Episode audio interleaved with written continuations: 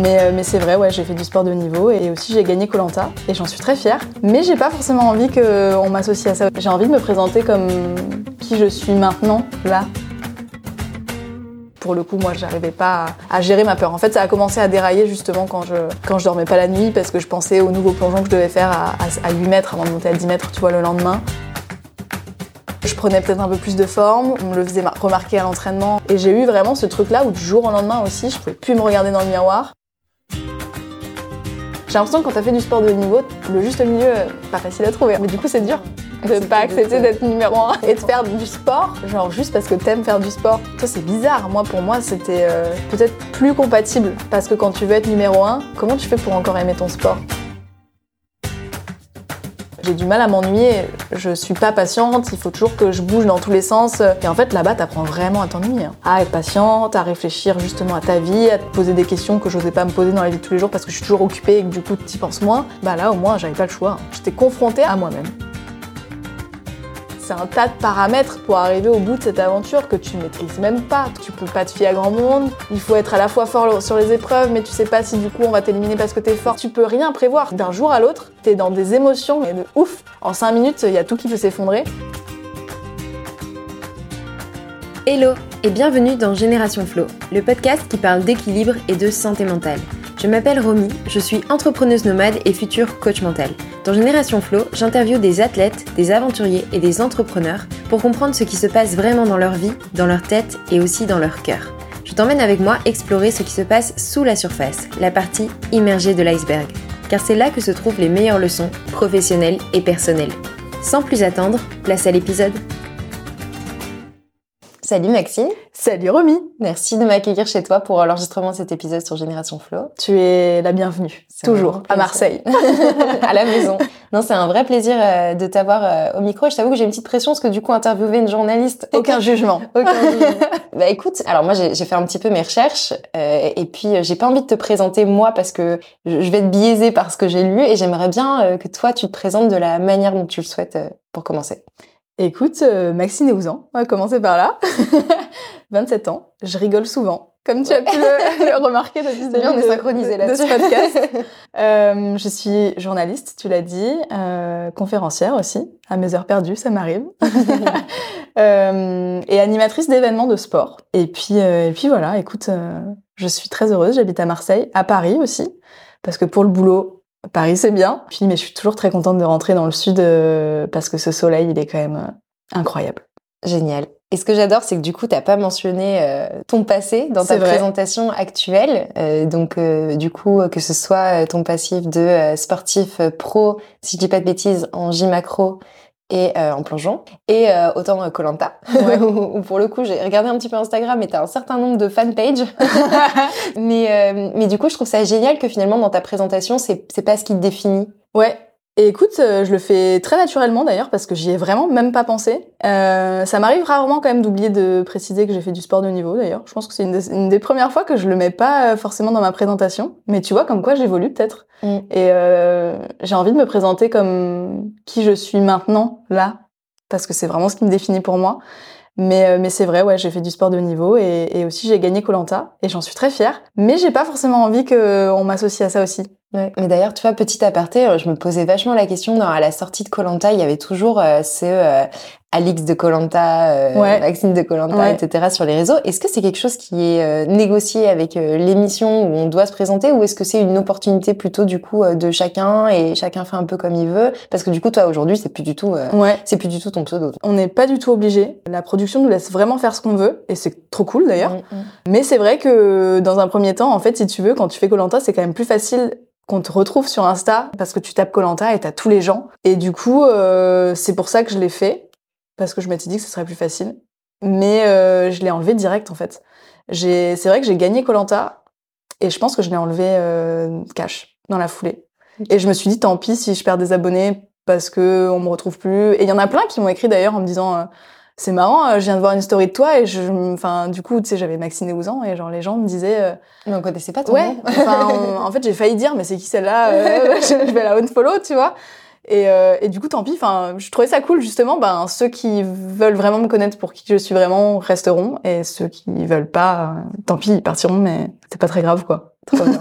Et tu, tu disais que tu avais beaucoup évolué, les projets changent. Est-ce que peut-être sur un petit retour en arrière, même si aujourd'hui c'est plus du tout euh, d'actualité, tu pourrais nous raconter euh, bah, peut-être comment tu passes, bah, déjà peut-être comment, tu- comment on passe d'un sport euh, pro à un autre, de, de gym macro à, à plongeon, parce que t'as, du coup tu as été plusieurs années en équipe de France, donc c'est pas je change d'une passion fitness à course à pied, c'est vraiment investi à 100% dans l'un puis dans Mm. l'autre. Et puis derrière, comment est-ce que tu te retrouves vers le journalisme? Écoute, euh, la- l'arrêt de la gymnastique acrobatique, c'était pas du tout de ma volonté. Euh, en fait, mes deux porteuses avec qui euh, bah, j'avais fait des très bons résultats, euh, que ce soit au championnat d'Europe ou au championnat du monde, ont décidé d'arrêter quand j'avais 15 ans.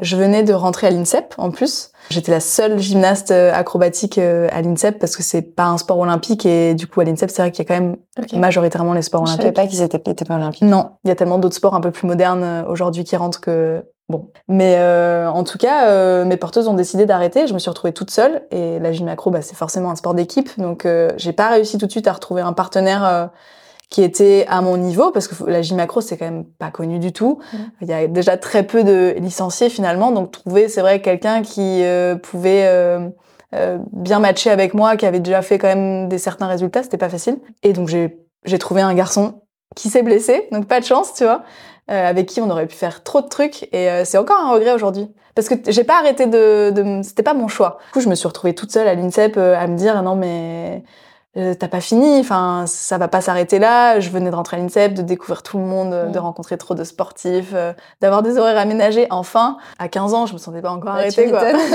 c'est loin de la retraite. Ouais, c'est ça. Donc euh, j'ai réfléchi à pas mal de sports. Euh, je me suis dit est-ce que je peux pas essayer de faire du patinage artistique, je me souviens, parce que en duo, tu vois, ça m'aurait bien plu. Ouais. Et euh, mes parents ils m'ont dit mais Max, tu te rends pas compte euh, le, le patin, ça met trop de temps à apprendre, Mm. euh, à vraiment à patiner Tu sur partais la de glace. zéro. Tu patinais pas. Zéro, bah non. Donc chaud. vois. J'ai hésité avec la natte synchro, mais pareil, euh, la natte synchro, euh, faut pas oublier que c'est des machines en natation, en apnée, enfin bref, euh, tout ça, ça s'apprend euh, à faire Mais les ça, on le mouvements. voit pas, c'est vrai, quand Non, tu c'est apprendre même à flotter, enfin tu vois, à faire les on, a, on mouvements. a fait un test comme ça à un anniversaire Et d'un pote. On les... Ah bah non, moi tout le T'as monde a coulé. Direct. Enfin, j'étais trop confiance en moi au début. Je me suis dit, non mais c'est sûr. Enfin, tu vois, je suis gainée, machin. Je vais Ah, tenir à la dur. surface un plomb. Ah ouais, mais c'est trop dur. Mais bon, j'ai fait des petits essais euh, parce que c'est vrai que pour les porter, j'étais bien. Enfin, Mm. j'étais voltigeuse en plus Mm, quand mm, je faisais de la gym macro, donc euh, ça aurait pu leur servir, mais c'est tout quoi. Et, euh, et puis mon frère qui avait fait du, du plongeon, mon grand frère m'avait dit, euh, bah, essaye le plongeon, tu vois. Et en fait, euh, par grande coïncidence, ils cherchaient à ce moment-là des profils parce qu'ils avaient, il manquait de, de personnes à l'INSEP et euh, en fait trop bon timing. Du coup j'ai essayé le plongeon euh, avec le coach euh, de l'époque euh, Alexandre Rochas. Et ça s'est ça a hyper bien matché parce que j'avais toutes les notions de mon corps en l'air, euh, les acrobaties je savais les faire, même s'il fallait les adapter un petit peu, euh, il manquait juste les entrées à l'eau à maîtriser qui est quand même la partie la plus importante. Mais euh, mais ça se fait de ouf en fait de passer de gym au plongeon euh, en fait, tous les gens qui étaient avec moi en équipe de France à ce moment-là, ils venaient quasiment tous de la gym. Y a finalement maintenant quand tu vois quand on prend du recul sur le coup ça ça paraît évident en fait on se dit mais oui en fait il y a- y tellement de similarités et de de compétences qui ont dû te servir du coup euh. Ouais. Et en plus, souvent, euh, il y avait une ancienne gymnaste euh, accro qui faisait du plongeon, Audrey Labo, euh, quand j'y étais moi. Donc ça m'a beaucoup inspirée. C'est elle qui m'a aussi un petit peu pris sous son aile et tout. C'était trop cool. Elle était voltigeuse aussi comme moi, même parcours, tu vois. Et elle, elle faisait du 10 mètres.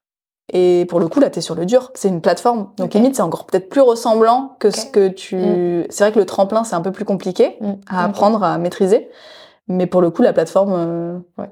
ça a encore Donc, plus de liens. l'atterrissage. L'atterrissage, qui est très important. Et du coup, tu passes finalement d'un sport co à euh, toi toute seule. euh, Horrible.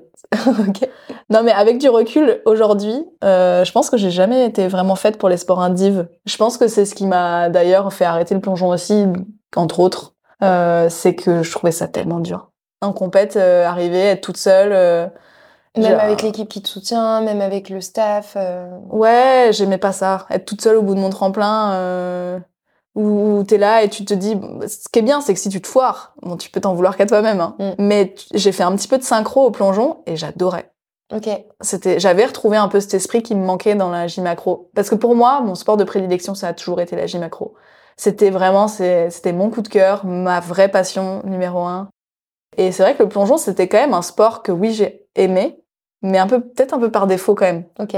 T'as appris à l'aimer, mais c'était pas Ouais. le coup de Mais déjà, je me souviens que quand mon frère il m'avait dit ça au début, je lui avais dit t'es fou, jamais de la vie je ferais du plongeon. Aller dans l'eau tous les jours, ça me chauffait pas trop. Ouais. Et au final, ça a changé parce que quand j'ai commencé, déjà j'ai découvert une discipline beaucoup plus ludique peut-être que la gym où c'était très carré, très strict.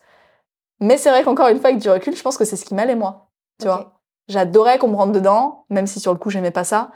Et j'ai un peu moins retrouvé ça au plongeon. Mais par contre, c'est vrai que j'ai peut-être pu, pu plus me développer en tant que femme euh, dans ce sport-là parce que tu pouvais peut-être un peu plus donner ton avis, ce qui n'était pas le cas à la gym. Donc, euh, bon. À la gym, en tant que femme, quand tu dis que tu pouvais pas donner ton avis, c'est que c'est. Je sais pas, la gym, c'est comme ça. Toi, tu, tu fais ce qu'on te dit, t'as pas ton mot à dire, et, et en plus de ça, t'es petite. Tu vois, moi, j'étais petite à ce moment-là. J'ai commencé à 9 ans la gym accro, j'ai arrêté à 15 ans. J'étais pas formée. Enfin, franchement, t'es une machine. À cet âge-là, tu réfléchis même plus à si ce que tu fais t'aimes bien ou pas. Enfin, je, je sais pas comment expliquer, mais, mais quand t'es petite, tu, tu connais que ça, t'avances. Moi, je faisais ça depuis que j'étais toute petite. Pour moi, c'était normal, en fait. Je réfléchissais même pas à si je voulais arrêter ou pas arrêter, ou, enfin, même je pouvais pas arrêter pour moi, c'était interdit, tu vois. Je, je me suis jamais dit, est-ce que tu vas oser dire à ta coach de gym que tu vas arrêter? Non, jamais. Tu t'étais construite avec la gym, du coup, en, Ouais. en tant que personne? Carrément. Et c'est vrai qu'au plongeon, euh, j'ai eu la transition où tu grandis, peut-être que tu réfléchis un peu plus, forcément.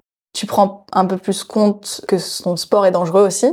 Mm. Et en fait, c'est à partir de là où tout a commencé un peu à, à dérailler pour moi. C'est quand vraiment j'ai commencé à réfléchir, je pense, euh, à est-ce que ce que je faisais, j'avais envie de le faire.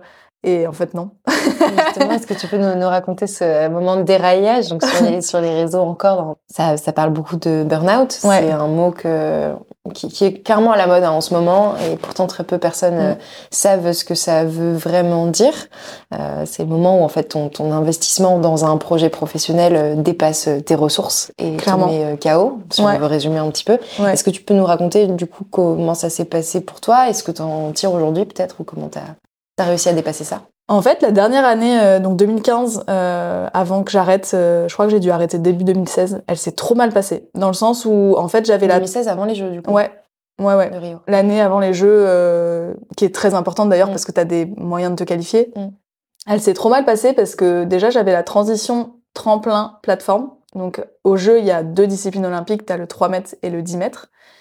Et donc, moi, j'ai toujours fait, enfin, je faisais du 3 mètres à cette époque-là.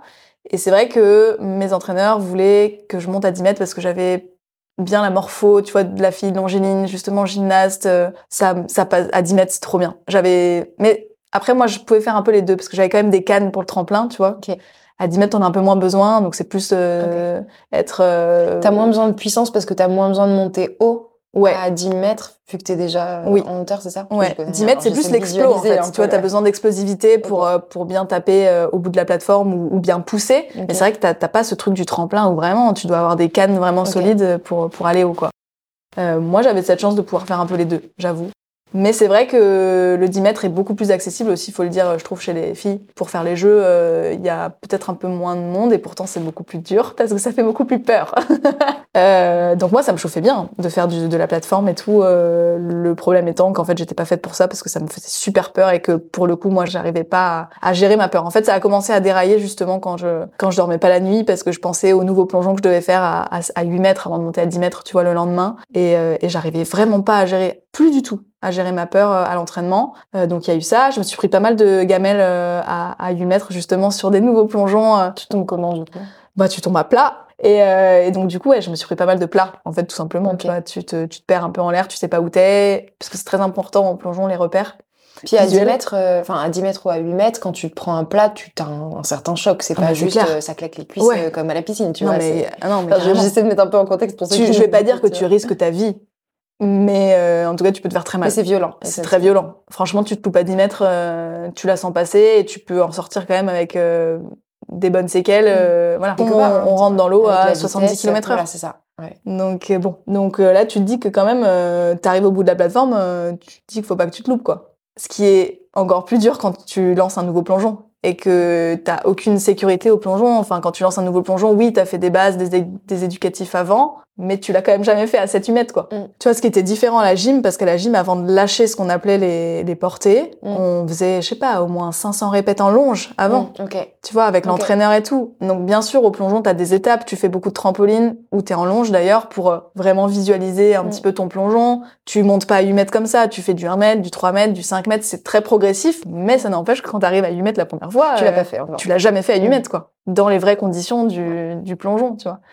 Donc, euh, bref, cette année-là, pas mal de gamelles. Euh, donc, je suis redescendue à 3 mètres parce que vraiment, je me suis dit non, c'est pas possible. Euh, les jeux, je les, enfin, je les ferai à 3 mètres si je dois les faire. Et euh, même à 3 mètres, ça allait plus. Euh, je... Parce que avais cette, tu traînais cette peur quelque- Ouais, en fait, c'est comme si ça, va, ça avait provoqué un truc euh, où je pouvais vraiment plus y remédier, tu vois. Ok. Comme si chez moi, ça avait réveillé une peur, mais de tout, en fait. Donc, c'est-à-dire que même à 3 mètres, même à 1 mètre, j'avais, j'avais peur, ce qui est complètement impensable. J'avais peur de faire une chandelle. Mm. Une chandelle, tout le monde sait faire l'arbre droit, comme les gens Mm. appellent. tu vois, genre juste sauter normalement. Mm. Même ça, limite, j'avais peur. T'avais enregistré la peur et elle Ouais. te quittait plus, euh, Mm. peu importe euh, la, la, la hauteur, peu importe. euh. Et puis le truc, c'est que quand tu arrives plus à gérer cette peur-là, tu fais non. Mm. Franchement, tu, c'est là que tu commences à faire n'importe quoi d'ailleurs. Euh, j'arrivais au bout de la, enfin, soit du tremplin de la plateforme, je savais même plus faire un éducatif tout simple, je te jure, je faisais n'importe quoi. Donc, du coup, là, les, les émotions, au final, que, que tu ressentais, la peur, l'angoisse, etc., elles venaient paralyser tes compétences euh, physiques, techniques que tu avais sur le principe, Tout. et qui étaient là, mais Ouais. qui étaient plus fonctionnelles. Ouais. Non, mais tout. Tout, tout. Et du coup, je me perdais, en, en fait, dans tout. Du coup, je réfléchissais tellement que je, tu sais, limite, je réfléchissais à comment on faisait ce plongeon-là. Et euh, en fait, quand tu réfléchis trop, c'est vraiment pas bien. Tu commençais à mentaliser un peu tout, à douter de, de toi surtout. Ouais. et- Et aussi, j'avais pas confiance, euh, j'avais pas confiance en mon coach, je pense à cette époque-là. Et, euh, et du coup, c'était très dur. Et c'était aussi, en fait, il y a eu un, il y a pas eu que ça. Il y a eu cette peur-là, tu vois, que j'avais euh, sur mes figures, mais il y a eu ce moment-là où je te le disais, je suis devenue une femme aussi. Mhm. Et ça aussi, ça m'a trop de trucs à gérer d'un coup, où euh, je prenais peut-être un peu plus de forme, où on me le faisait mar- remarquer à l'entraînement, euh, peut-être euh, inconsciemment, tu vois, de la part de mes coéquipiers. euh, Genre, c'était des petites réflexions pourries du style, ah, t'as un peu pris, euh, ah, Mm. on voit peut-être ta cellulite, tu vois, ou des, mais des trucs qui me restaient en tête. Mm. Et en fait, j'ai fait focus sur le sport et je me suis dit, euh, non, mais le plongeon, c'est ça qui me fait prendre des cuisses, tu vois, par exemple. Mm. Et en fait, je me souviens avoir dit à mon entraîneur, je veux plus faire de squat. euh, et j'ai eu vraiment ce truc-là où du jour au lendemain aussi, je pouvais plus me regarder dans le miroir. Et il y a eu tout ça en même temps, en fait, qui a fait que j'ai pété les plombs. Je me suis dit, non, je veux plus faire de plongeon, ça m'a dégoûté. Euh, et puis, euh, voilà, je l'ai dit à mon entraîneur. euh, J'étais censée faire un break, je suis jamais revenue. Et même encore aujourd'hui, euh, la- les piscines, ça m'excite pas, quoi. Ouais, c'est fou. Et euh, t'en parlais justement le, le rapport euh, au corps et en tout cas le- la relation au corps qu'on peut avoir en tant qu'athlète. En plus, toi, t'as quand même fait deux sports Mm. qui sont hyper exposés. À la fois la gym où, comme tu le dis, il y a cette euh, image de la gymnaste hyper euh, filigrane. Quand Complètement. t'étais jeune, t'avais pas des formes, mais si tu le fais à 17-18 ans, bah c'est toute autre histoire. Moi, j'en discutais avec pas mal d'athlètes. Les cas de ouais de, de troubles alimentaires Ah, euh, dus, à, dus à ça, c'est dramatique. Et le plongeon, bah mine de rien, t'es quand même en maillot de bain. Complètement. euh, Et devant, il faut pas euh, oublier que c'est un sport de notation, c'est un sport où les gens te jugent sur ton physique aussi. sur l'esthétique du sport. Bien sûr. Et moi, on me l'a toujours dit. Hein. On m'a toujours dit, euh, une belle fille au plongeon prendra peut-être une meilleure note C'est vrai. fille un peu moins belle. Elle a un beau maillot, elle est jolie, elle sait se tenir, euh, tu vois. Mm. Elle a une prestance, et ben, tu pars avec peut-être un demi-point de plus, mais c'est toujours ça, tu vois. Et ça, c'est quelque chose qui t'a pesé du coup à la, à la suite? Tu sens que c'est quelque chose qui t'a affecté dans les années qui ont De suivi? ouf. Ouais. Mais c'était le plus dur d'ailleurs en arrêtant le plongeon. euh. tu vois, je pensais que après euh, l'arrêt de ma carrière de sportif de niveau, j'allais complètement arrêter le sport. Mais pas du tout. Genre justement, ça m'a fait l'effet inverse parce que j'ai vu tellement de filles arrêter, genre la gym, bref d'autres sports, et euh, prendre un peu de poids que moi, ça m'a fait trop peur. Et euh, je me butais au cardio, euh, je mangeais plus, euh, je me suis jamais fait vomir ni rien, je suis jamais allée dans cet Mm. extrême-là, heureusement d'ailleurs, parce que j'ai jamais réussi. Mais, mais bien sûr que ça a été un combat. Franchement, ça a bien duré euh, trois ans où euh, j'avais des maxi troubles alimentaires, euh, où je faisais le yo-yo, où je pouvais passer de 47 kilos à 57. Tu vois, j'oscillais Mm, peut-être mm, de mm. 10 kilos. Ouais. Et c'était c'était trop chiant. Et c'est dur. J'aurais peut-être, tu vois, euh, aimé que on m'aide à cette époque-là. T'as été accompagnée ou pas du tout? Non. J'avais un, j'avais une psy à l'époque où je voulais arrêter le plongeon, mais on parlait pas du tout de ça parce que à ce moment-là, ça m'avait pas encore vraiment Mm. marqué. Mm. Ouais, j'aurais bien aimé qu'on me- peut-être qu'on me présente. Après, peut-être que j'étais pas ok à l'époque aussi, tu vois, pour voir quelqu'un parce que je, t'es toujours persuadée que tu vas t'en sortir toute seule ou que t'as. Tu réalises pas que t'as un problème, Voilà. surtout. Après, je, l'ai su assez vite quand même. C'est quelque chose que j'ai vraiment euh, dit direct. hein. Je savais que j'avais un problème, mais peut-être que je voulais, j'étais pas prête à l'arranger. à la solution. Tu Ouais, vois Je comprends exactement ce que tu dis, dans le sens où tu sais que c'est pas sain, Mm. la relation que tu as avec savais. ton corps, et en même temps, tu sais qu'aller voir quelqu'un, cette personne va te dire de faire différemment, ce qui aura pour conséquence que bah, potentiellement tu vas reprendre du poids, tu vas re Ouais. ça, et en fait, t'as pas pas envie, t'as envie d'être là où t'es, et, euh, Ouais, et même si tu sais que c'est pas sain, c'est Mm. un truc que, que c'est une décision que tu prends, et, euh, complètement. et euh, beaucoup n'ont pas conscience de l'impact que ça a sur la construction d'une sportive, qui plus est euh, quand euh, toi, du coup, tu arrives dans cette phase où bah, finalement la plongée s'arrête, quitter en tant que Maxine de l'époque n'existe plus ou plus complètement. Si en plus ta confiance Mm. qui est complètement ébranlée euh, sur ton physique, c'est c'est dur. Et comment comment t'as fait du coup pour euh, te, te retrouver finalement à ce moment-là? Bah en fait, tu l'as dit, c'est vrai que je savais plus trop qui j'étais. Enfin, j'avais plus trop d'identité. euh, Pour moi, j'avais toujours été associée à justement ce truc de sportif de niveau et c'était ça qui me définissait. Et en fait, je savais pas quoi faire sans ça. Vu que j'avais toujours connu que ça, qui j'étais vraiment, au final. euh, En plus, du coup, t'avais avais fait les études quand même en, en parallèle à l'INSEP? Heureusement. Franchement, c'est ça qui m'a fait euh, avancer, c'est que j'avais une super euh, super team de, de camarades euh, à l'école qui étaient sur l'INSEP directement, Études de quoi du coup? De journalisme. Justement, ouais. J'ai fait une licence en journalisme, ça s'appelait, ça s'appelle toujours Sportcom d'ailleurs, à l'INSEP. Et en fait, euh, ça, ça m'a vachement aidé. Pour le coup, à garder un pied dans le sport parce que je voulais, enfin, le sport, ça a toujours été ma passion, donc je savais que je voulais faire mon métier là-dedans. Mais euh, c'est vrai que au moins, ça m'a fait enchaîner. C'est-à-dire que je me suis pas retrouvée sans rien, Ouais. comme ça arrive parfois à des sportifs de niveau euh, qui ont tout donné dans le sport et après, c'est encore plus dur quand t'as rien derrière. Moi, j'ai très vite enchaîné. J'ai fait mes stages de fin d'année, j'ai eu mon diplôme, j'ai commencé mon, mon métier de journaliste. Ça, ça m'a vraiment aidé quand même. À au moins avoir euh, un peu ma, ma base, euh, avoir des gens. Mais, euh, mais je vais pas te mentir, hein, franchement, les trois ans qu'on suivi mon arrêt, euh, j'étais, j'étais paumée. Je savais que je voulais faire journaliste parce que pour le coup, ça, j'adorais. J'aimais beaucoup ce métier parce que ça me permettait de rencontrer des gens et de rester dans le monde du sport. Donc ça, c'était trop cool. Autant que le sport de haut niveau du coup. Ouais, mais j'avais ce truc qui me manquait. Il y avait un vide. Il y avait un vide. euh, et d'ailleurs, j'ai du jour au lendemain, euh, après, euh, je me souviens, un- une semaine de direct au FIS à Montpellier où j'animais une émission pour SFR Sport à l'époque, où j'avais eu beaucoup de pression pendant la semaine, peut-être trop. et ben, c'est pareil, tu vois. J'ai fui. Genre, je me suis dit, non, mais finalement, est-ce que vraiment je suis faite pour ça? Et c'est reparti dans ce cercle-là. Et du coup, j'ai arrêté d'être journaliste à, partir de ce moment-là. Ok. Et j'ai repris le sport à fond. Et je me suis dit, tiens, Maxou, euh, va au Cirque du Soleil, tu vois. Ok. D'un coup. J'avais pas lu ça, tu vois. J'ai fait mes devoirs, donc, mais c'est parti. euh, donc en trois mois, euh, je crois que c'était en 2018, ça. En trois mois, euh, j'ai demandé à mon frère de me remettre un peu au niveau, au niveau du trampoline, parce qu'il avait fait du trampoline euh, à haut niveau. Et, euh, et en fait, euh, spirale où euh, bah, j'étais repartie, j'avais toujours mes troubles alimentaires à ce moment-là, donc euh, je me suis affûtée comme jamais.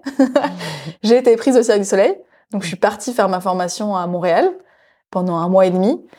Et euh, là-bas, c'était... euh, en fait, je me suis rendu compte que c'était pas du tout euh, ce qui allait me faire aller mieux, parce que justement, bien au contraire, euh, je crois que je me suis jamais autant, entraînée de ma vie là-bas. C'était euh, c'était super dur. et, euh, et en plus de ça, c'est vrai que quand tu fais le Cirque du Soleil, tu, tu choisis pas forcément euh, sur quoi ils vont te mettre. Et donc moi, ils m'avaient mis sur un truc hyper dangereux, Qui était? qui était le teeterboard. C'est quoi ça? C'est une espèce de bascule. Ok. En fait, t'as un petit truc au milieu et euh, ça bascule et t'as deux, deux personnes qui sautent aux extrémités, tu vois. Ok. Et, euh, et en fait, j'étais la seule fille euh, dans un groupe de mecs dans la formation. C'était trop dur, hyper dangereux le truc. Genre vraiment, et je suis rentrée du Cirque du Soleil chez moi, les chevilles explosées. j'avais j'avais des, des chevilles hyper gonflées, des bleus partout. Plus peut-être la peur à nouveau euh, que tu avais déjà ressenti euh, au moment Ah, du bah là, je me suis dit, mais je me suis dit, Maxou, euh, est-ce que vraiment t'es prête à faire ça, deux shows par soir, ou tu vas encore prendre des risques, alors que c'est pour ça que t'as arrêté le plongeon? Et en fait, non, enfin pas du tout. Et en plus de ça, j'étais loin de ma famille. Moi, j'ai toujours été très famille. euh, non, zéro. J'allais pas vers le bon chemin. Je pensais que c'était le bon chemin, pas du tout. Et du coup, au final, euh, bah là, j'étais encore un peu perdue. Euh, j'ai rencontré Ben, enfin re-rencontré Ben, du coup. Et, euh, et après, j'ai repris le journalisme et je me suis remis sur le, le bon chemin. Mais ça a pris du temps quand même. hein. Franchement, à trouver vraiment ce que je voulais faire et qui j'étais, euh, c'est pas facile. Hein. Bah, puis surtout, j'imagine quand tu, comme tu dis, quand t'as as grandi en définissant par quelque chose, même si t'as d'autres passions à côté, c'est difficile d'accepter de lâcher et de, complètement, tu vois. Donc peut-être le retour de se dire, attends, mais je l'ai fait une fois, je peux le refaire, euh, je retente, je retente, je me recasse les dents jusqu'à mm. ce qu'au bout d'un moment, bah trop c'est trop et et jusqu'à aussi peut-être que que t'arrives à t'épanouir pleinement dans autre chose, qui fait que ça prend la place de de, de ce que tu laisses finalement le journalisme qui est venu euh, finalement prendre de plus en plus de place, euh, toi plus de, plus en plus de confiance aussi dans le métier, qui fait que tu tu tu t'y retrouvais à un moment donné quoi. Exactement. Mais parfois je me cherche encore aujourd'hui, hein. pas pas au niveau de mon métier parce que là je suis sûre et je m'éclate trop et franchement j'ai jamais été aussi heureuse là de de rencontrer des gens, de faire ce métier-là et tout et je m'épanouis vachement là-dedans. Mais euh, le côté sportif, qui restera toujours cramé en moi, je pense, parce que voilà, c'est quelque chose que je fais depuis que je suis toute petite. Je me cherche encore là-dedans et je me plante encore parfois, tu vois, à aller peut-être trop dans les extrêmes. Parce que nous, on est très comme ça. Hein. J'ai l'impression que quand t'as fait du sport de haut niveau, le juste milieu, pas facile à trouver. Hein.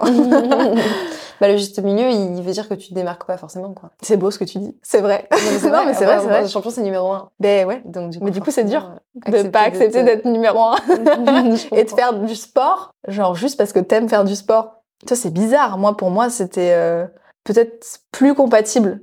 Parce que quand tu veux être numéro un, comment tu fais pour encore aimer ton sport? C'est dur. Je trouve ça super dur. Parce que du coup, tu perds euh, la notion de, de plaisir, de passion, et tu te concentres sur la performance. Bien sûr. Et à partir de ce moment-là, je trouve ça hyper dur de retrouver un peu de plaisir dans ce que tu fais, quoi. T'as réussi aujourd'hui à, on en parlait tout à l'heure de un peu des moments où tu te lances des défis en disant j'y vais, je perf, et puis après prise de recul de attends et si je le faisais euh, pour le plaisir, t'arrives à trouver euh, cet équilibre dans dans les sports que tu pratiques au quotidien aujourd'hui? Bah je pense que je commence à le trouver, mais encore une fois c'est très récent parce que euh, toute l'année, toutes les années passées, j'ai fait des, des super challenges qui étaient trop bien. Hein. Franchement, euh, ça m'a apporté beaucoup de choses. Euh. Mais mais c'est vrai que je le faisais encore une fois trop dans l'extrême. C'est-à-dire que quand je me préparais pour un défi, je le fais jamais à moitié. Euh, je vais m'entraîner peut-être 5 six fois dans la semaine d'un coup comme ça euh, mm. où je vais y aller à fond euh, où je vais faire hyper gaffe à ce que je mange parce que tout va ensemble tu vois mm, bien sûr. Et, et du coup donc j'arrive à cet objectif là et bien souvent ce qui est marrant c'est que avant les objectifs il m'arrive toujours une couille du style tu vois là avant le HMDS j'avais j'ai eu un un début d'abcès, euh, alors que ça m'est jamais arrivé de ma vie. Et... Dû au stress, tu penses ou bah, Peut-être, je sais pas, tu vois. Peut-être que je me mets trop de pression pendant euh, les trois mois avant de prépa et que du mm. coup j'arrive. En fait, il m'arrive toujours euh, ton corps qui t'envoie des signaux de t'es pas dans le bon état d'esprit. Et, et, quand tu, en l'occurrence, quand tu te, tu pars dans ces challenges avec justement cette ambition de performance et même au-delà de la performance, parce que c'est pas une performance par rapport à toi-même, c'est une performance de, de résultat, de classement, de je veux être la première ou je veux être dans les meilleurs, et que ça se passe pas comme prévu, c'est quoi la conséquence horrible. sur toi à ce moment-là? Bah horrible. Mais euh, Ben pourra bien en parler, mais tu vois, pendant le HMDS... Euh, Half Marathon des Sables, ouais, pour ceux qui Marathon des Sables, où c'est 120 km en 4 jours, normalement, que nous, on a fait en 3 jours parce qu'il y a eu une tempête, enfin bref, il faut toujours qu'il nous arrive des trucs euh, un peu bizarres, mais... Euh, mais du coup, euh, je voulais... En fait, tu as, plusieurs formats sur le Half Marathon des Sables. Tu peux soit faire le 120 bornes, donc ce que moi je voulais faire, soit le 100, soit le 80, si je te dis pas de bêtises, ou 60, enfin je sais plus. Bref, t'as trois formats. Et, euh, et donc en fait, euh, première étape, donc il change un petit peu à cause de la tempête, il modifie un petit peu le, le, parcours. Et en fait, on a commencé par une première étape de 62 km. Ok. Direct. Ce qui est plus gros que ce qui est prévu initialement. Ce qui est plus gros, normalement, t'as quand même, euh, tu vois, et tu commences par un 45, allez, tu vois, mais par un 62, tu vois. Mm. Donc moi, ce qui m'a mis énormément de pression d'un coup, parce que j'ai jamais j'avais jamais fait plus de je sais pas j'ai peut-être dû faire 27 km un jour c'est ce que j'allais te demander t'étais une une runneuse de d'ultra avant ou pas du zéro Zéro. non, non, franchement, euh, j'ai fait des semis, euh, j'ai fait euh, quelques, tu vois, j'avais fait le raid des Alizés il y, a, y a quelques années où pareil, t'avais du trail, on avait fait la montagne pelée en Martinique, mm. enfin, mais c'était cool, c'était plus type rando, un peu trail, mais c'est trop bien, tu vois. Euh, là, c'est quand même un peu plus chaud, quoi. 62 bornes, tu te dis, est-ce que vraiment, euh, je m'étais préparée pour toute l'année, mais euh, est-ce que vraiment je, je, vais y arriver avec les conditions mm. du jour? Et il s'avère que je suis partie beaucoup trop vite. J'ai suivi une de mes amies qui était venue avec moi, qui a déjà fait des marathons, enfin qui est beaucoup plus spécialisée dans la longue distance. Et je me sentais bien en même temps jusqu'au 40e, tout, tout allait bien, tu vois.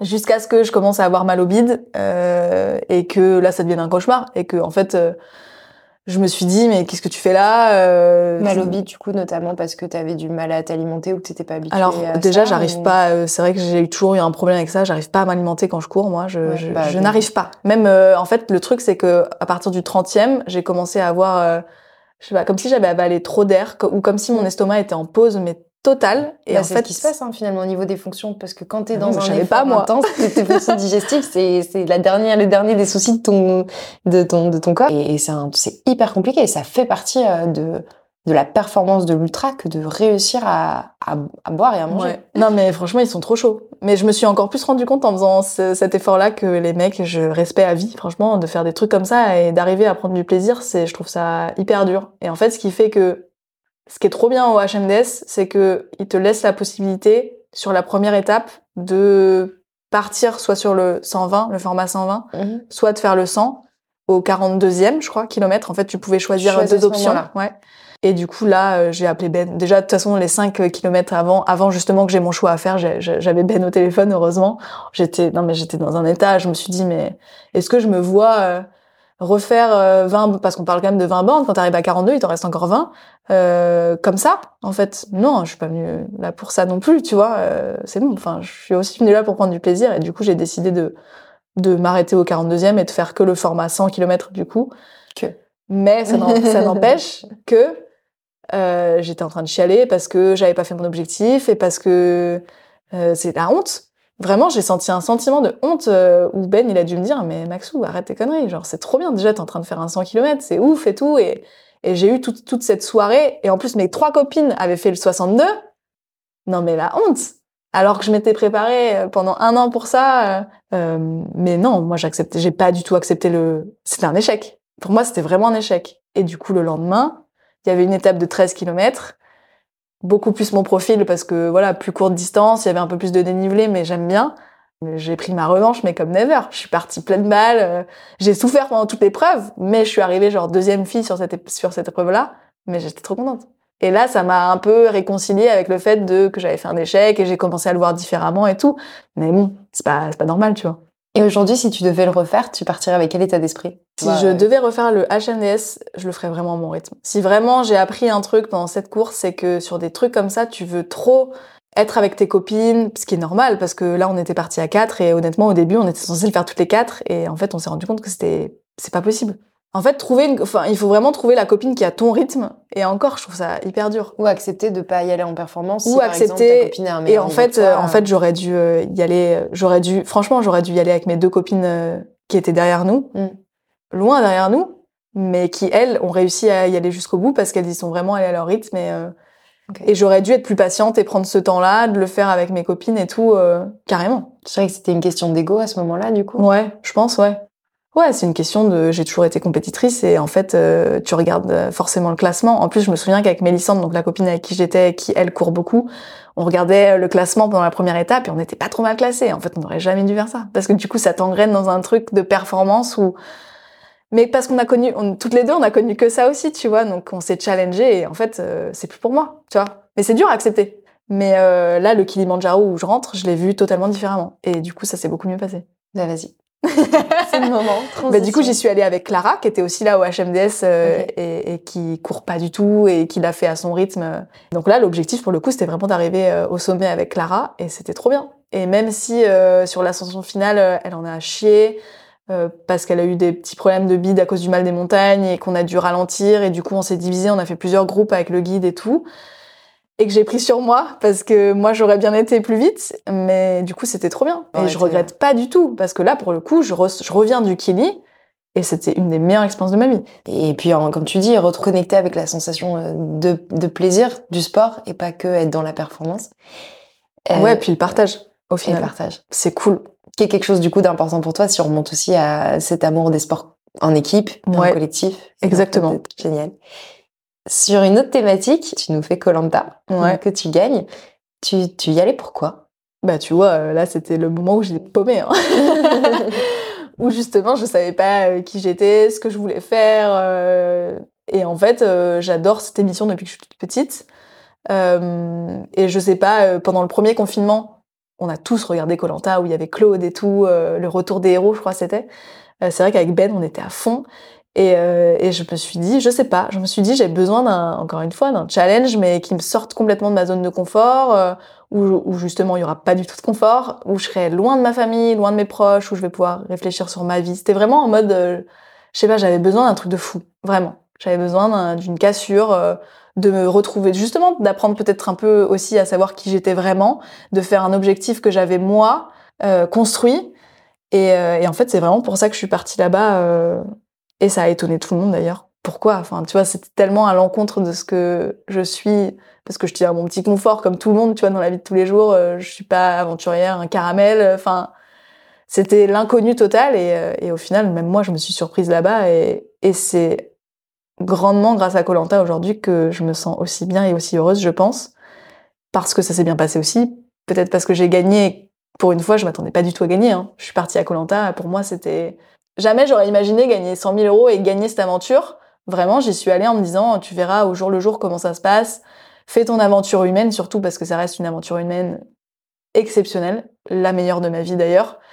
Et en fait, c'est grâce à ça que, en discutant avec d'autres gens qui venaient de milieux totalement différents, notamment Laure qui était agricultrice et tout. C'est une, une, fille avec qui tu t'es vraiment bien bah, ma, ma meilleure amie de l'aventure et aujourd'hui j'ai l'impression qu'elle est de ma famille, tu vois, c'est la sœur que j'ai jamais eue. Et ben en fait en rencontrant ces personnes-là, Arnaud, Jonathan, Lucie, Laure qui étaient avec moi jusqu'au bout, ah, ils m'ont aidé j'avais l'impression à trouver qui, qui je suis, tu vois. Finalement t'étais perdue sur une île, mais, euh, ouais. mais tu t'es retrouvée. Exactement, mais trop. Et euh, ça aurait ça aurait pu pas se passer comme ça. Hein. J'aurais pu euh, sortir bien avant et et au final euh, ça m'a vraiment appris à me recentrer sur moi à, à, faire au jour le jour à pas justement avoir trop d'ambition parce que jamais je m'étais dit que je gagnerais cette aventure. Pour moi c'était impossible. Et au final qui te faisait dire que ce, serait impossible? franchement pour gagner Colanta je te jure c'est c'est un tas de paramètres pour arriver au bout de cette aventure que tu ne maîtrises même pas toi-même en fait tu vois. C'est tu sais pas où tu rentres dans cette aventure tu sais pas où ça va te mener parce que tu peux pas te fier à grand monde, parce que il faut être à la fois fort sur les épreuves, mais tu sais pas si du coup on va t'éliminer parce que t'es fort. Enfin, en fait, tu peux rien prévoir. C'est vraiment une aventure où d'un jour à l'autre, t'es dans des émotions, mais de ouf. Et c'est ça qui était trop drôle, c'est que en cinq minutes, il y a tout qui peut s'effondrer parce que tu t'y attends pas. Et, en fait, c'est pour ça que du coup, j'avais pas d'ambition parce que je m'étais dit. Euh, peut-être que parfois t'es pas aussi maître de ton destin dans cette aventure-là. Enfin, tu vois, il y a trop de paramètres. Les gens, euh, donc voilà, et au final, euh, au final, ça s'est hyper bien passé pour moi et je suis arrivée au bout et, et j'ai gagné, incroyable. Et mais c'est vrai que depuis que je suis rentrée de Colanta, euh, je sais pas, je sais beaucoup plus où je vais quoi. Ouais, je me suis clairement retrouvée quoi. C'était la première fois finalement que tu te lançais dans un challenge sans ambition de performance? Ouais, ouais, clairement. Ouais, ouais, c'était la première fois que j'avais pas. Euh... J'avais, j'avais peut-être un objectif, tu vois, c'était d'atteindre la réunification comme on l'a tous, je pense, quand on fait Colanta. C'est que c'est la première étape, tu vois. Tu te dis, euh, tu vas jusqu'à la réunification, comme ça après, c'est les épreuves solo, parce qu'au début, c'est des épreuves par équipe, mm. que j'ai adoré d'ailleurs. Mais en fait, après, sur les épreuves solo, c'est vrai qu'au moins, bon, bah, les, les totems d'immunité, tu vas les chercher par toi-même, et c'était cool. Mais non, mais clairement, je, je pensais pas gagner Colanta. Et qu'est-ce que t'en retiens aujourd'hui s'il y avait euh, une chose qui t'a particulièrement marqué euh, de l'émission, soit à titre collectif, soit tu vois, ouais, les gens pour ta personne? Direct. Ce que je retiens de Colanta, c'est, c'est vraiment, c'est, en fait, je pensais, je, moi, j'ai fait Colanta aussi dans un premier temps pour euh, l'aventure sportive que c'était, bah fidèle à moi-même, tu vois. et en fait, j'ai découvert une dimension à laquelle je m'attendais vraiment pas. C'est justement euh, les rencontres que tu fais là-bas et, et, qui sont euh, exceptionnelles et pas que dans l'aventure, tu vois. Ça va bien au-delà en fait. C'est c'est que tu crées des liens là-bas du fait que les journées sont longues quand même et que t'as que ça à faire de parler avec les gens donc, euh, tu crées des liens euh, qui vont bien au-delà d'une aventure. Euh. Et aujourd'hui, ces gens-là, Arnaud, Jonathan, Laure, Lucie, c'est des gens que je vois encore aujourd'hui. Et je sais pas, on a comme ce truc qu'on aura à vie et vécu ensemble, tu vois. En fait, c'est grâce à eux que j'ai gagné Colanta. C'est aussi grâce aux autres. Hein. En fait, tu gagnes Colanta grâce aux autres, de toute façon. Tu sais, c'est une belle réflexion d'humilité, je trouve, de dire qu'en réalité, t'es pas maître en effet de, de, ta victoire. Bien sûr, tu, tu, le dois à toi et à, et à la façon dont, dont, tu te comportes ou dont bien tu performes. Mais tu dois aussi aux autres ou à ce que les autres ont fait ou à ce qu'ils ont pas fait. Mais bien sûr. Est-ce qu'il y a eu euh, des moments vraiment compliqués euh, dans Colanta, des moments ou des circonstances, tu vois, qui, qui, qui étaient plus compliquées pour toi? Eh ben c'est ça qui est trop drôle, c'est que c'était hyper dur. C'était l'aventure la plus dure que j'ai vécue de ma vie parce que c'est horrible. Les nuits sont hyper longues, t'as froid, euh, quand il pleut c'est l'enfer. Enfin, franchement, c'était hyper dur. Et pourtant, euh, j'ai l'impression que j'ai oublié toute la difficulté du truc. Tu vois, vu que non mais vu que ça s'est super bien fini pour moi et c'est pareil quand t'es dans l'aventure t'as l'impression que c'est hyper long et quand t'arrives à la fin t'as l'impression que ça a duré une semaine. Je crois que même les trucs durs je les, je les ai trouvés cool. On est complètement fou quand même. mais euh, je saurais non mais si après le plus dur pour moi ça a été vraiment j'en ai chié quand même parce que euh, j'ai eu des petits soucis physiques euh, dus bah, forcément au fait que tu t'alimentes pas que que les nuits soient compliquées, genre à la fin de l'aventure, moi j'avais hyper mal au cou, mais vraiment, mais comme je, te jure que j'avais tellement mal que j'avais l'impression que je m'étais pété un truc et je pouvais plus dormir allongée. Tu vois, je pense que mon corps en avait ras-le-bol d'être euh, bah, sur le sol, dur. Et mais, j'ai fait des, en fait, je faisais des maxi torticolis, mais qui restaient toute la journée. C'est-à-dire que je pouvais plus bouger la tête. Et vu que t'as rien pour te soulager, heureusement que c'était, franchement, heureusement que c'était la fin. Parce que vraiment, je pense que j'aurais pas pu tenir. Physiquement, moi, j'aurais pas pu tenir une, semaine de plus, je pense. Et tu dormais comment, du coup, assise? Ah, Je dormais plus. Franchement, on va pas se mentir. Ouais, je, je, pouvais plus déjà, donc je dormais assise. Mais du coup, tu dors pas quand tu dors assise. Donc en fait, euh, les trois quarts de la nuit, j'étais euh, au bord du feu, comme ça. Puis, tu vois, je réfléchissais à ma vie. je pensais à mes proches et tout. Euh, et c'est des moments d'introspection comme ça qui t'ont permis aussi, tu penses, de, au-delà de l'aventure en elle-même, les moments euh, toute seule avec toi-même. Ouais, j'en avais besoin. Et puis tu vois, c'est un truc qui me faisait hyper peur. Euh, j'ai toujours été quelqu'un, euh, et encore aujourd'hui, où j'ai du mal à m'ennuyer. Je suis pas patiente. Il faut toujours que je bouge dans tous les sens. Moi, une journée où je ne fais rien, où je reste dans mon canapé à regarder Netflix, c'est l'horreur. Je suis obligée de faire au moins un truc, une balade ou un truc qui me sort. et en fait, là-bas, t'apprends vraiment à t'ennuyer. Hein. Ah, vraiment, vraiment. T'apprends à t'ennuyer, à être patiente, à réfléchir justement à ta vie, à, peut-être à te poser des questions que j'osais pas me poser dans la vie de tous les jours parce que je suis toujours occupée et que du coup, t'y penses moins. Bah là, au moins, j'avais pas le choix. J'étais confrontée à, à moi-même. Donc c'était bien. Génial. Et euh, pour revenir à la Maxine de aujourd'hui, donc du coup, tu disais journaliste sportive. Ouais. Finalement, ton quotidien, ça consiste en quoi? Il est trop cool mon quotidien parce que en fait euh, c'est trop freestyle. Franchement, c'est n'importe quoi. Ma vie euh...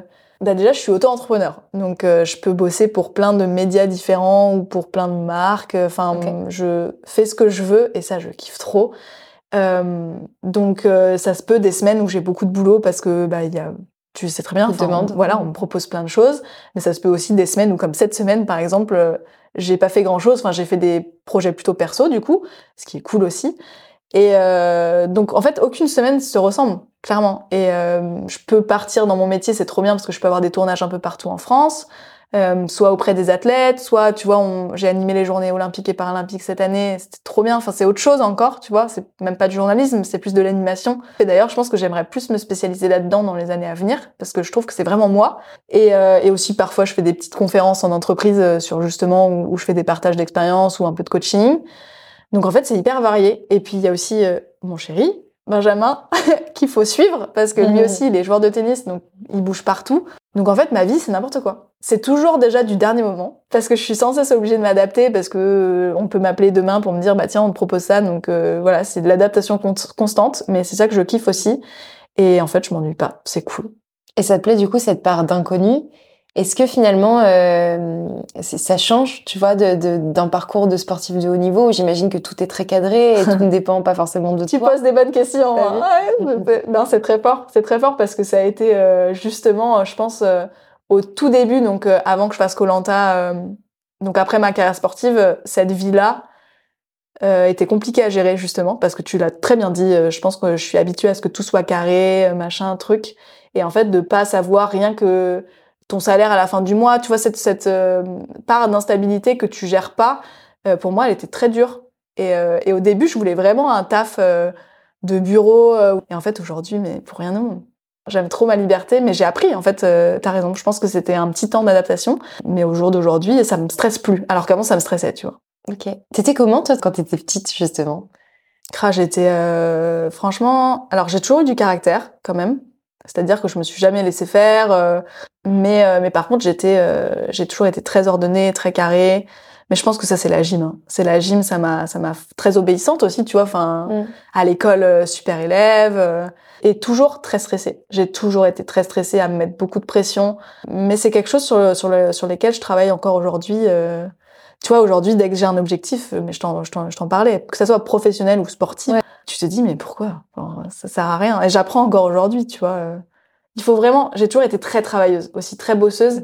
Et quand je bosse et que je maîtrise le sujet, bah en fait là ça me stresse pas parce que je sais que ça va bien se passer. C'est toujours le, le truc d'inconnu qui me fait très stresser moi. Et tu vois j'ai euh, j'ai animé la, la carte au trésor junior euh, il y a pas si longtemps que ça. Qu'est-ce que c'est? Donc c'est euh, c'est une émission de, de télé, euh, c'est un jeu un peu euh, un peu du, un jeu d'aventure en fait euh, où j'étais genre la Denis Brenière de la carte au trésor junior. Enfin, tu vois pour pour faire l'image, euh, j'étais l'animatrice en fait de cette émission de de jeu télé. Donc trop bien, tu vois, truc opportunité de fou et tout. Et euh, et je me suis stressée, mais t'imagines même pas. Parce que c'était l'inconnu, je savais pas comment ça allait se passer. euh, Est-ce que j'étais à la hauteur? Est-ce que j'étais pas à la hauteur? Et j'ai travaillé comme une malade. Je pense que comme j'ai jamais travaillé euh, avant cette émission-là, et ça s'est hyper bien passé, et j'étais fière de moi. Mais l'état dans lequel je me suis mis la veille du tournage, mais un truc de ouf. J'étais en train de assez- chialer. euh. mais, mais tu vois, c'est assez étonnant parce que finalement, nous, on, on a tendance à, à se dire que, en fait, quand t'as vécu ce que t'as vécu, ça, c'est pas stressant. Et, et malgré tout, tu, tu viens de le dire quand même, je, je doutais de, de si j'en étais capable ou pas. Mais parce que je suis, j'ai pas confiance en moi. Enfin, quand j'ai eu mes troubles alimentaires aussi, ça partait de là, parce que j'avais plus confiance en moi, et, et du coup, qui fait que tu doutes. Mais du coup, c'est, enfin, quelque part, c'est cool aussi de douter, parce que ça veut dire que tu, enfin, moi, en tout cas, ça me fait travailler, tu vois. Du coup, je suis une bosseuse, donc c'est bien. Peut-être que si j'étais une personne qui avait trop confiance en moi, je travaillerais moins et que je resterais peut-être plus sur mes acquis et je- ça serait pas moi. Donc ça, je pense qu'on pourra jamais le changer, tu vois. On pourra l'améliorer. Et d'ailleurs, franchement, par rapport à avant, c'est mieux mais je resterai une stressée de la vie et que quand je maîtrise rien, et ben au moins je sais que je bosse et généralement ça marche bien. Tu maîtrises un peu plus du coup. Ouais. c'est ça. Et aujourd'hui, que- c'est quoi les projets euh, Qu'est-ce que tu aimerais faire Ou est-ce qu'il y a des choses sur lesquelles tu bosses en ce moment où tu peux nous partager Où tu te dis là, vraiment, Ouais. c'est c'est génial, j'ai trop hâte? Bah écoute, euh, j'ai mon émission à Sport en France qui ne bouge pas, euh, qui est hebdomadaire en plateau euh, et que j'adore, qui s'appelle Génération Jeune, où ça c'est un peu mon fixe si tu veux. Sport off en Sport en France. En fait, c'est la chaîne du Comité national olympique et sportif français, ouais. Et du coup, donc j'ai cette émission hebdomadaire. J'en ai une autre qui s'appelle Les Pépites de Maxou, que je kiffe encore plus parce que moi, c'est, j'adore aller sur le terrain, rencontrer des gens. Et du coup, là, c'est vraiment ça. C'est pas du plateau, c'est vraiment, je vais passer 24 heures avec un sportif dans son in- intimité. Et ça, c'est tout moi. En fait, si, tu vois, si je devais faire un truc que ça dans ma vie, mais je ferais que ça.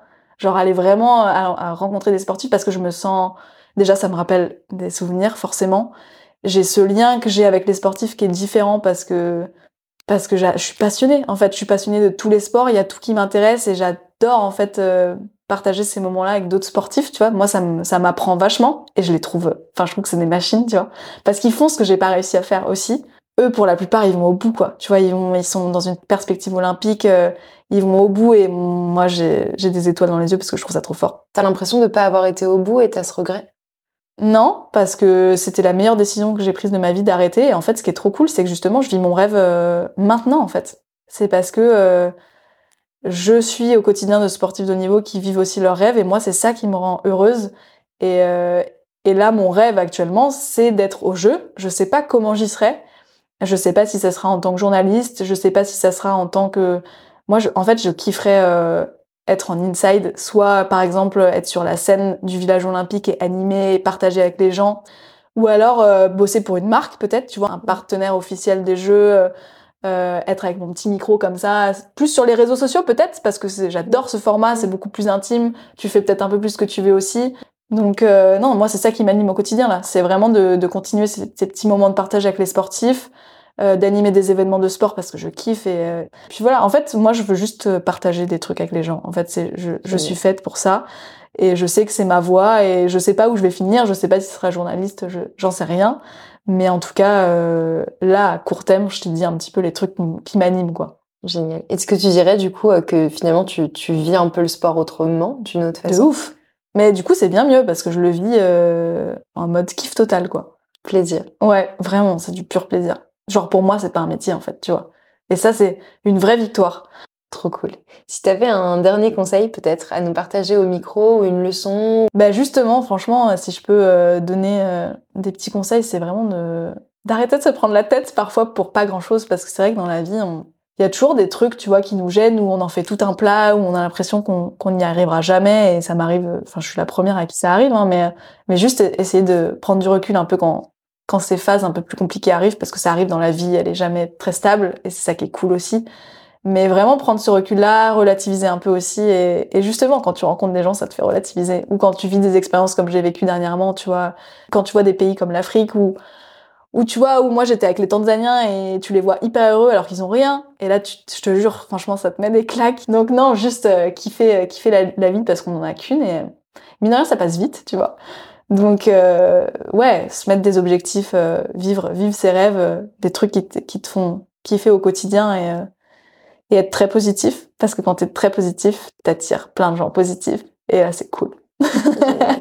cool. Merci beaucoup Maxine, c'était un vrai plaisir. Et puis où est-ce qu'on peut te, te suivre peut-être euh, tes, réseaux de prédilection Instagram, ouais, Insta. Franchement, Insta, Maxine et vous en tout attaché. Je suis pas euh, la fille qui va partager euh, vraiment tout le temps trop de trucs parce que parfois c'est vrai que les réseaux c'est c'est trop bien, ça te permet de... Moi, ça m'a ouvert aussi plein d'opportunités, mais parfois c'est cool aussi d'être sans les réseaux, tu vois. Mais, euh, mais en tout cas, euh, j'essaye de partager quelques petits trucs.